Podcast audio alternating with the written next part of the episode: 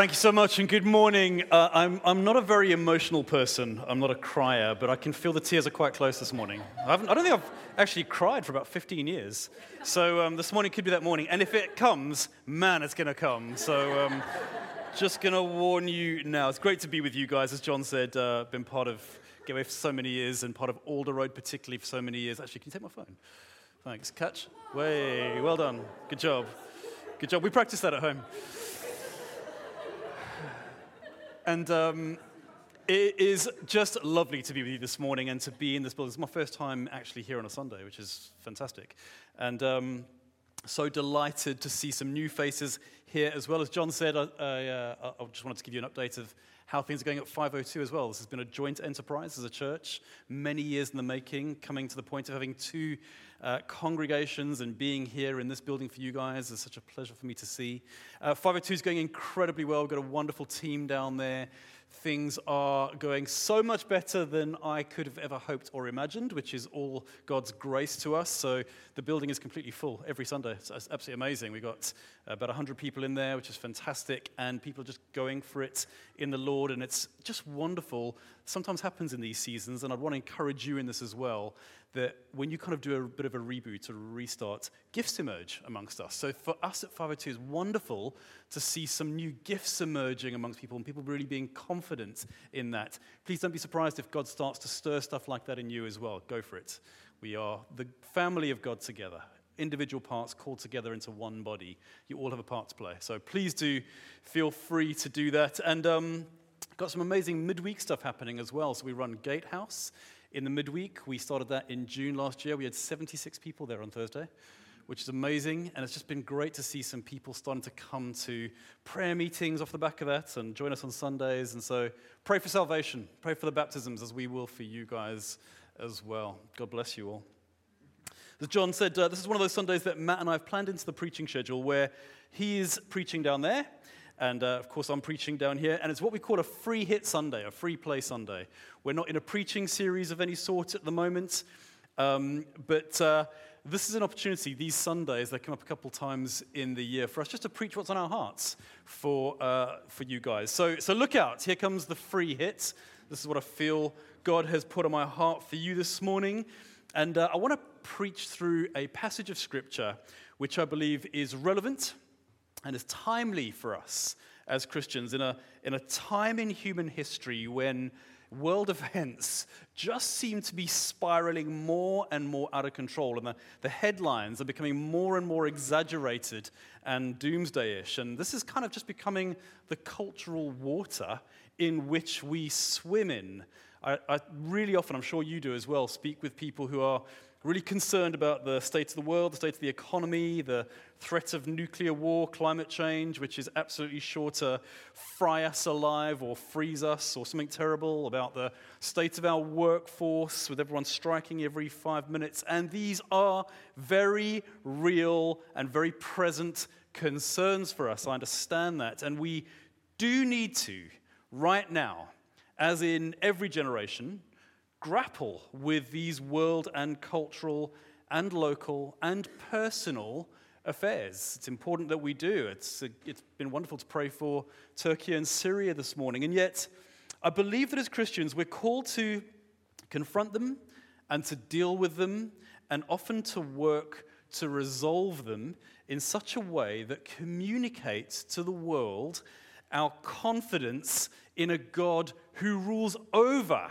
all these things and over all of history as well, and holds them in the palm of his hand as he unfolds his plan for humanity and for the ongoing and eventual that we need to live with. And that as we navigate the challenges of this world and of this life, the wars and the strikes and the pandemics and the economic uncertainties, that God's kingdom is still breaking in all the time it's bringing hope to hopeless situations. It's bringing light into dark places, working through even the most catastrophic things that we're facing to bring about his plan to redeem humanity and towards a future goal where Jesus and his people, us, emerge victorious over every empire and every kingdom and every threat and every economic crisis and tears and pains and death and teacher strikes and climate change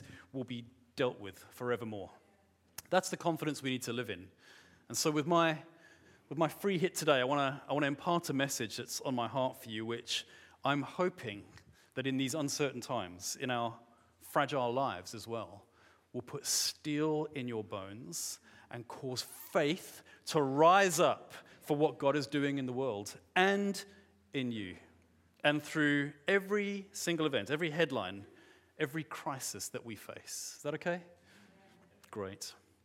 This phrase behind me, the spring of hope, actually comes from the opening paragraph of a very famous work of literature. The phrase is, It was the spring of hope. It was the winter of despair. Anyone know where that's from? Probably Narnia is incorrect, Matthew. No? Okay. I'm so glad I was going to bring some chocolate to throw out to the winner, but there is no winner, so. this is um, the opening, uh, from the opening paragraph of uh, the Charles Dickens classic, A Tale of Two Cities. Aha, there you go Of course it is. Yeah, there you go. Course you knew that. Of course you knew that. You're a literate man.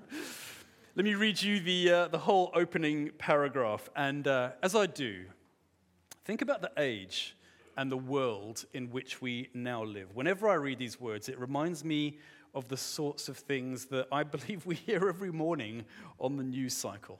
Okay, here we go. It says, It was the best of times. It was the worst of times. It was the age of wisdom. It was the age of foolishness. It was the epoch, epoch of belief. It was the epoch of incredulity. It was the season of light. It was the season of darkness. It was the spring of hope. It was the winter of despair.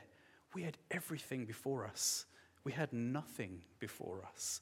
We were all going direct to heaven. We were all going direct the other way. It's really um, if you just kind of sit and meditate on those words long enough, they're really quite challenging. If you've never read the book A Tale of Two Cities, it's a, it's a historical novel set uh, around about the time of the lead up to the French Revolution in the mid to late 1700s. And it tells a story of a French doctor who's imprisoned in the Bastille.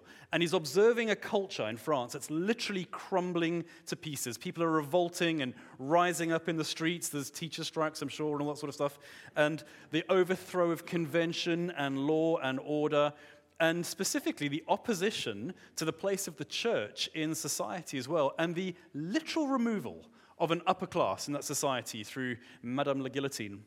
For an 18th century Parisian, the world is literally turned on its head, it's upside down.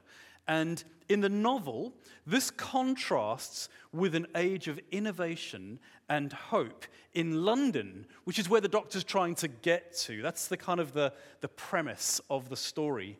This, this period in French history is called the Reign of Terror. Can You imagine living in the Reign of Terror. I feel sometimes that this world, our, our current cultural moment, what the headlines want us to believe is that we live in a reign of terror. Let me uh, read you a few news stories of our own from the past few months. These are from fairly major um, news outlets. With a near inevitable global recession sparked by a lengthening war in Europe's frozen east, an energy crisis coupled with soaring inflation, COVID 19 finally running rampant in China, Predictions for 2023 are grim. From last week, house prices fall for the fifth month in a row.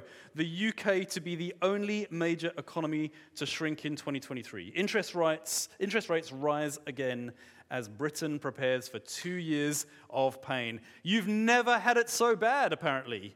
There is no cause, no cause for optimism about broken Britain. How about this one? The climate disaster is here. Earth is becoming unlivable.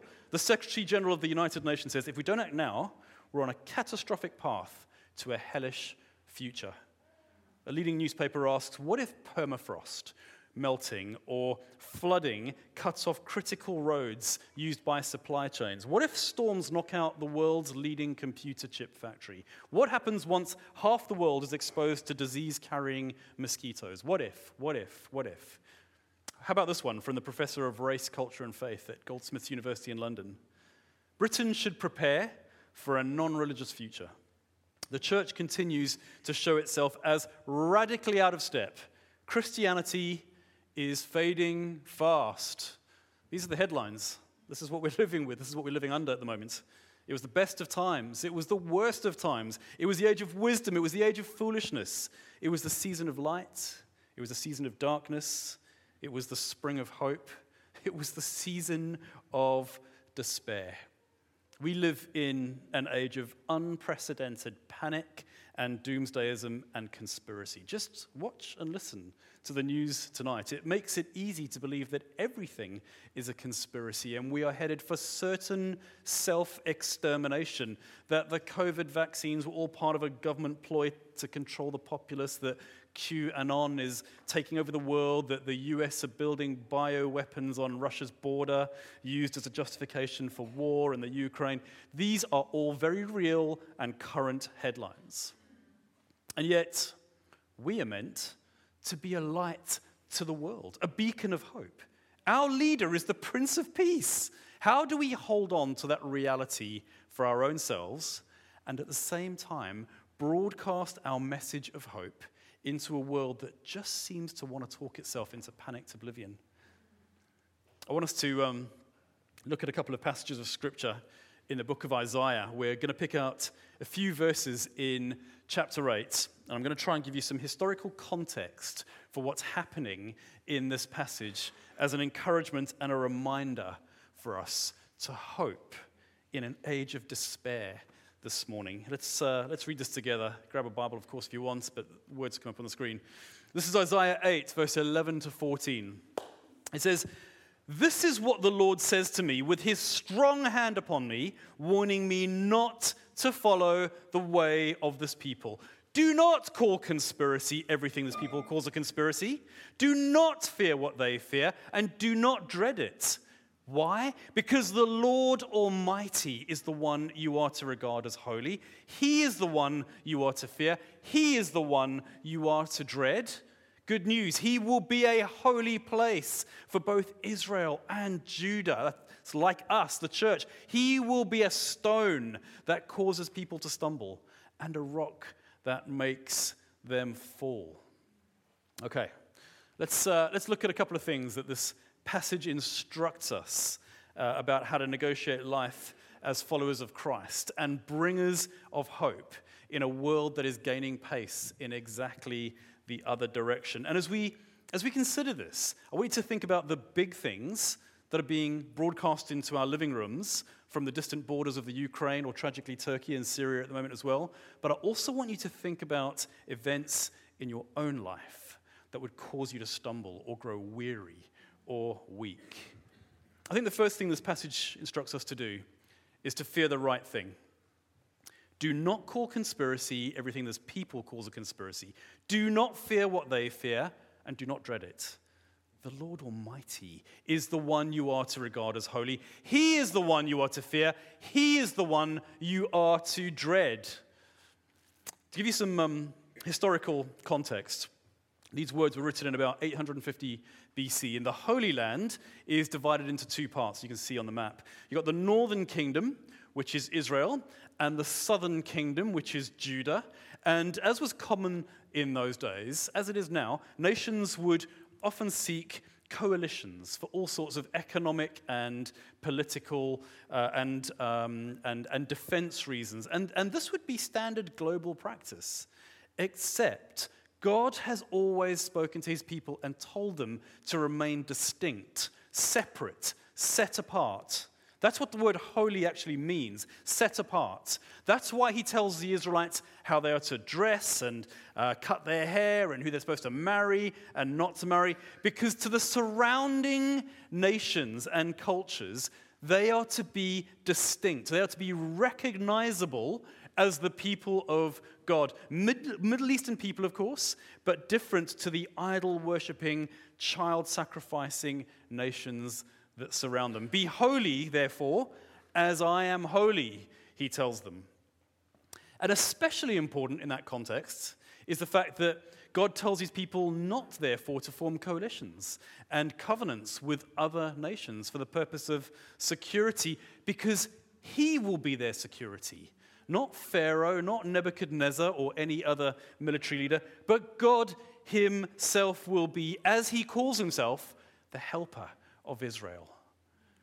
Now, at this time, across the globe into Asia, the mighty nation of Assyria are growing and they're marching and they're swallowing up little nations like Judah. Assyria is not a nation to be messed with. They are a war machine, the likes of which the world has never seen before. Their, their capital is Nineveh, which is where Jonah was sent. And these guys are bloodthirsty and they're power crazed and they're on the move and they're heading towards Judah, the southern kingdom of Israel, where Isaiah is serving as a prophet to God's people and speaking these words. And at the same time, the king, a guy called Ahaz, he's a kind of a wheeler dealer character, and he's, he's courting coalitions with other nations and making plans to protect his kingdom against the sternest advice of Isaiah, who repeatedly warns him not to mess with the other nations, but to trust and obey God and to obey his command wholeheartedly and to rely on him alone for protection. Now, in a culture like this, advancing enemies, political wranglings, opposition to the purposes and the people of God, there is only ever going to be a rise in fear and conspiracy. That's what we see today. Whether those Assyrian armies come to us in the form of pandemics or energy bills or union strikes or interest rate rises or the threat of nuclear war, whatever it is, our culture, like those ancient Israelites, are steeped in a culture of fear and conspiracy and hopelessness. The, um, the evangelist Glen Scrivener says this brilliantly. If you walk away from light and life and love, where else is there to go but death and darkness and disconnection? And death and darkness and disconnection are obviously not desirable things. So they lead us to create structures and systems and to succumb to emotions that are more fueled by panic and suspicion than by faith and trust in God and in every word that proceeds from his mouth. The, um, the Institute for Strategic Dialogue, the ISD, is a global think tank whose aim is to analyze the link between extremism and disinformation. They are essentially working to find sources of, should we say, less than accurate news and draw the link between that and various forms of conspiracy that people cook up that uh, ends up promoting extremism. I don't know if you noticed uh, in the news a few weeks back, the UK census released some stats that showed that Christianity was on the decrease in our nation. Our faith was doomed. There is obviously much you could say to argue this data. That's for another day. But the remarkable thing is that the ISD picked up within hours of this announcement an uptick in public, public extremist language about how the UK was being overrun by cultures and religions from outside the UK, and that something should be done about this. That's, that's how extremism starts. It's the weaponization of disinformation, panic, that leads to conspiracy. This is how fascism started. Those people over there are a threat to our peace and security over here, and so therefore they're now our enemy. That's exactly the narrative that Putin has been using to justify the invasion of the Ukraine. It's the kind of language and logic that Donald Trump used to justify the January the 6th storming of the Capitol in the US. QAnon are out to get us. The liberals are out to get us. It's all conspiracy based on disinformation, rooted in a desire to protect ourselves at all costs, and then to find others to join us in that cause. Or to put it back in biblical terms, to make alliances based on fear with those we shouldn't, instead of trusting in God and knowing that God is at work in the world and at work in your life and always is and always will be doing something in the world to bring about his plan for redemption and his plan to make you more like his son. Don't fear what they fear, and don't call what they call conspiracy. A leading academic from King's College in London tells us that Christianity has deeply offended people's moral sensibility and that the church has failed dramatically as a moral authority. As a result, We can expect to see, she predicts, listen up, an increasing fascination with magic, with fairy belief, with ghosts, with omens, with souls in the afterlife, whatever that means, alongside a decline in religion. Fairy belief, omens, magic. That's what she predicts. And that's not surprising in a world that is terrified and sees fear and conspiracy wherever it looks and desperately needs something, anything, to save them. Listen again to what Isaiah says. In a similar culture, nearly 3,000 years ago, do not call conspiracy all that this people calls conspiracy, and do not fear what they fear, nor be in dread. But the Lord of hosts, him shall you honor as holy. Let him be your fear, let him be your dread. People of God, we are to fear, but we are not to fear what the world fears. The key to not fearing in this fearful world is to have a right fear of God. And for the purpose of this message, you can translate fear of God like this absolute reverence, awe, astonishment, trust, belief, and obedience in his sovereign, perfect, unchanging plan to save you and to redeem all of creation. We need to pray for a steely, unyielding, unbending, absolute trust in the God of the nations, the ruler of history, the one who Isaiah, as he's writing and prophesying, later goes on to describe like this. This is from Isaiah 40.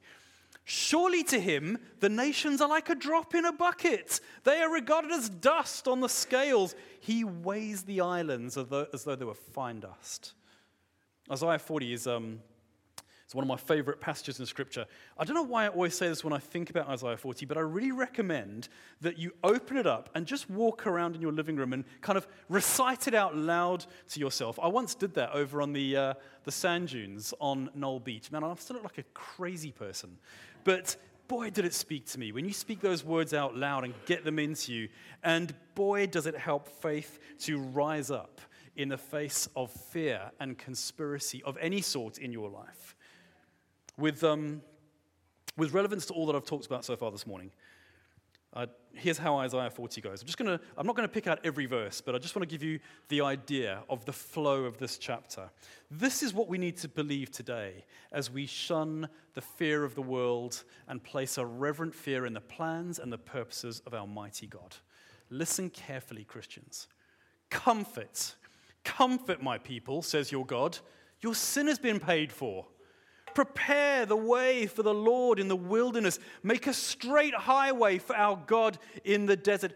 Every valley shall be lifted up, and every mountain, every pandemic, every union strike, every threat of nuclear war shall be laid low, and the glory of the Lord will be revealed, and all people will see it together.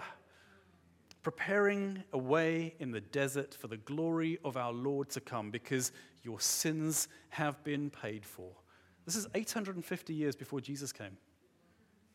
It goes on Do you not know? Have you not heard? The Lord is the everlasting God, the creator of the ends of the earth. He will not grow tired or weary, and his understanding no one can fathom. We are not to fear the world exploding because of pandemics or climate change or someone accidentally pressing a big red button somewhere. Of course, we need to respond wisely and responsibly to all these very real issues. We need to pray and act into these situations, and particularly for war torn places and disaster stricken places. We live in a fallen world. But far above these things, we are to fear an awesome God who is everlasting, the creator of the whole earth. Isaiah 40 goes on to speak to us as individuals. Listen to this. If you're going through a tough season, or if you're tempted to despair, he gives strength to the weary, and He increases the power of the weak. Even youths grow tired and weary, and young men will stumble and fall. But those who hope in the Lord, that's us, will renew their strength. They will soar on wings like eagles. They will run and not grow weary. They will walk and not be faint.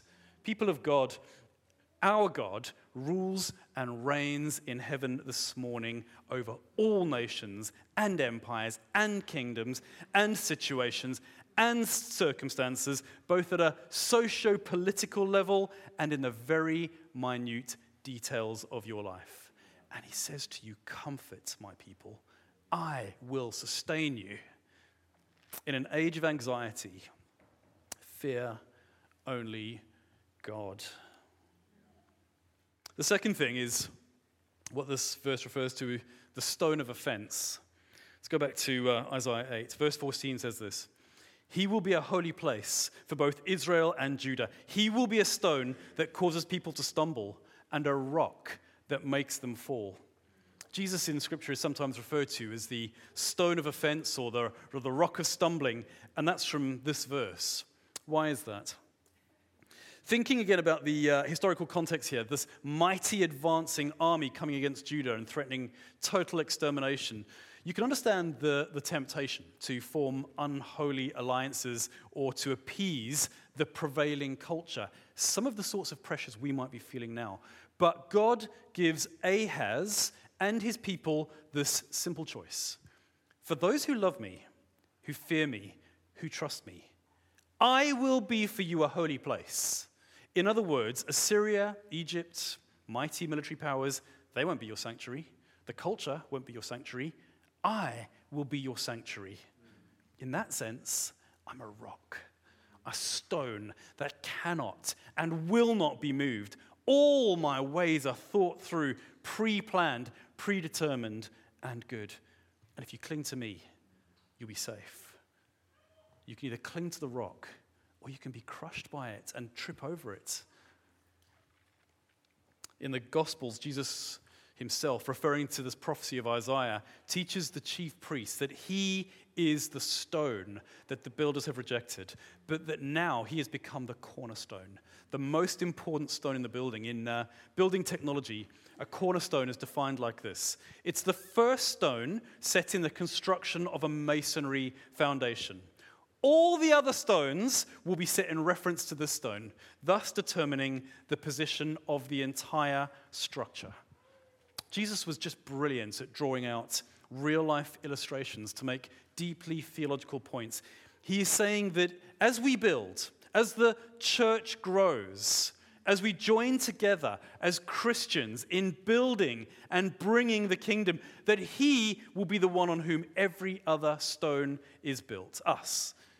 Supported, oriented, finds its position. Without the cornerstone, the integrity of the entire structure is at risk and all the other stones are askew. That's what happens to a world without a cornerstone, without a rock on which to stand. Another part of Isaiah, chapter 44, it says this Do not tremble, do not be afraid. Did I not proclaim this and foretell it long ago?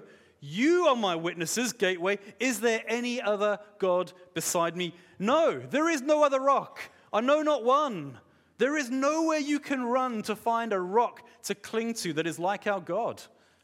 Our God is a rock. Our Savior Jesus is a rock upon whom every other rock stands, and upon whom, instead of fearing, we can place all of our confidence. And nothing will thwart his plans or weaken his ability. That's why Jesus said that the stone the builders reject, have rejected has now become the cornerstone, the most important stone. Think about, again about the cross. That's the ultimate rejection of the rock. And yet, through this very act of rejection, he becomes the rock of our salvation. And that means that for those who don't fear God, for those who say, thanks, but no thanks, there is no rock upon which they can build any firm structure in their life. So, so what do you build on? Magic, omens, fairy belief, anything that will give any sense and meaning to your short and terrifying existence before the nuclear bomb goes off. So cling on tightly to the conspiracy and believe what the papers tell you and live for today and live for number one and do whatever it is that's going to make you happy and whatever it is that will help you to salvage some meaning from today because tomorrow we die.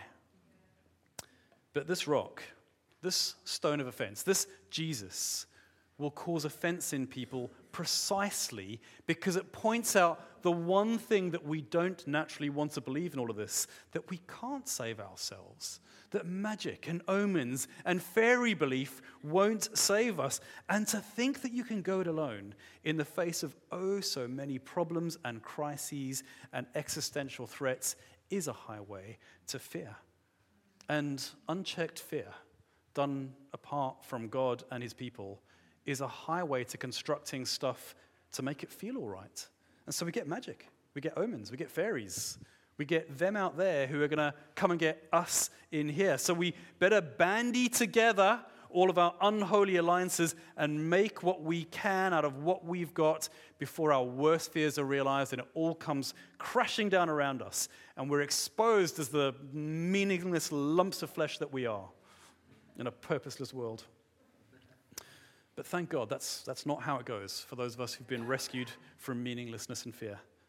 Because the stone caused offense, because the stone was rejected, because Jesus so loves you. Totally, in spite of your fears, your disbelief, your rejection of Him, your desire to go your own way, in spite of all of that, He went to the cross and died for you and took away all those filthy rags and has clothed you with clean white robes, such that now not only does he continually love you and talk to the Father about you, but when God the Father looks on you, he doesn't see sin and rebellion and disobedience anymore. He, his attitude towards you is now one of ongoing forgiveness and mercy and love and acceptance. That's what's on offer life in Jesus.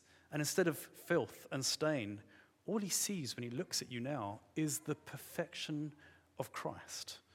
That's what theologians call imputed righteousness the concept that Jesus' perfection and his payment for your sins is now somehow given to you. That his righteousness, his, his rightness, is now our rightness. We are right with God, and nothing will ever, ever change that. In a fearful, hopeless world, that message is dynamite. That all of your fears, all of your brokenness, all of your insecurities, every wrong that you've ever done, everything that's ever been done against you can be forgiven and put right. And further to that, you can be made right with God. And that through it all, every chaos and misdeed, every major global catastrophe, and through every wound and crisis in your own life, that God is doing something to bring about goodness for those who love him and to shape us to becoming like Jesus. It says this in Romans 8 28 and 29, and to unfold and bring about his purposes for humanity. That your life is specifically and intimately purposed by God and of infinite value, and that in the grand scheme you are held and saved by grace and held in the rock solid protective embrace of our God, who will hold you and see you and bless you and love you all through this life and into eternity, which, by the way, He's also purposed for you. There is no other message like that in our culture. There is no other message like that in humanity. He is the rock upon which you will repeatedly stumble and fall and realize just how broken things are, or He is the rock upon which you can cling and find sanctuary, a refuge. That's the choice. In a hopeless, faithless, fearful world, be encouraged. Christ is our hope, and He's the hope for all humanity. Time and time again in Scripture, we're told, don't fear. Don't be afraid. This passage is just one of those many times. That's not meant to be a condemning warning, it's an invitation. You, child, need not fear. Despite what you actually feel, and despite what's going on in the world, and despite perhaps what you're facing, and despite what you've done or what has been done to you, don't be afraid. God is with you. He will be your refuge. Jesus has come. He has forgiven your sins. He's wiped clean your slate. He has clothed you in clean clothes. He has wiped your tears away. He has gone to the cross. He has risen from the dead. He has ascended to heavens. He sits at the right hand of the Father. He is praying for you even now. And He rules over all things at all times. And He neither slumbers nor sleeps. Comfort, my people, He says to you. Fear not what the world fears, fear God.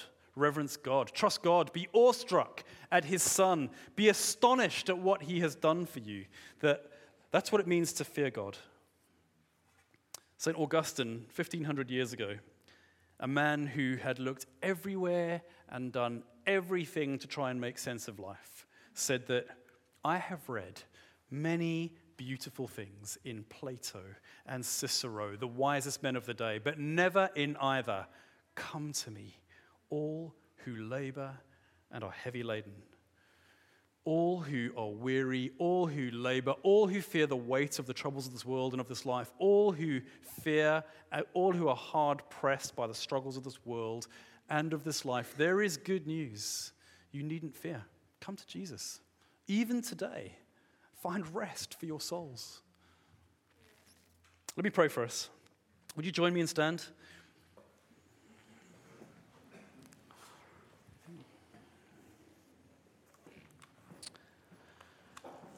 King Jesus, I do thank you so much that in a world that seems like it's out of control, spiraling, chaotic, sometimes in our own lives, we feel the personal uh, kind of impact of that, of things that we've done, of things that have been done to us. Thank you that the rock solid reality is that you are the rock upon which we can stand and build, that you have been to the cross, you have made it all right for us that eternity has been purposed for us, that you've ascended the clouds, you've risen up above every empire and nation, above every king, above every nuclear threat, above every pandemic. You are seated above it all at the right hand of the Father, even now, praying for us, commending us to Him, loving us, protecting us, working all things together for our good and for your glory. And so I pray for my brothers and sisters, Lord, that you would just instill by the power of the Spirit a strength in us, a power in us to recognize that and to stand firm on all that you are and all that you've done. In Jesus' name, amen.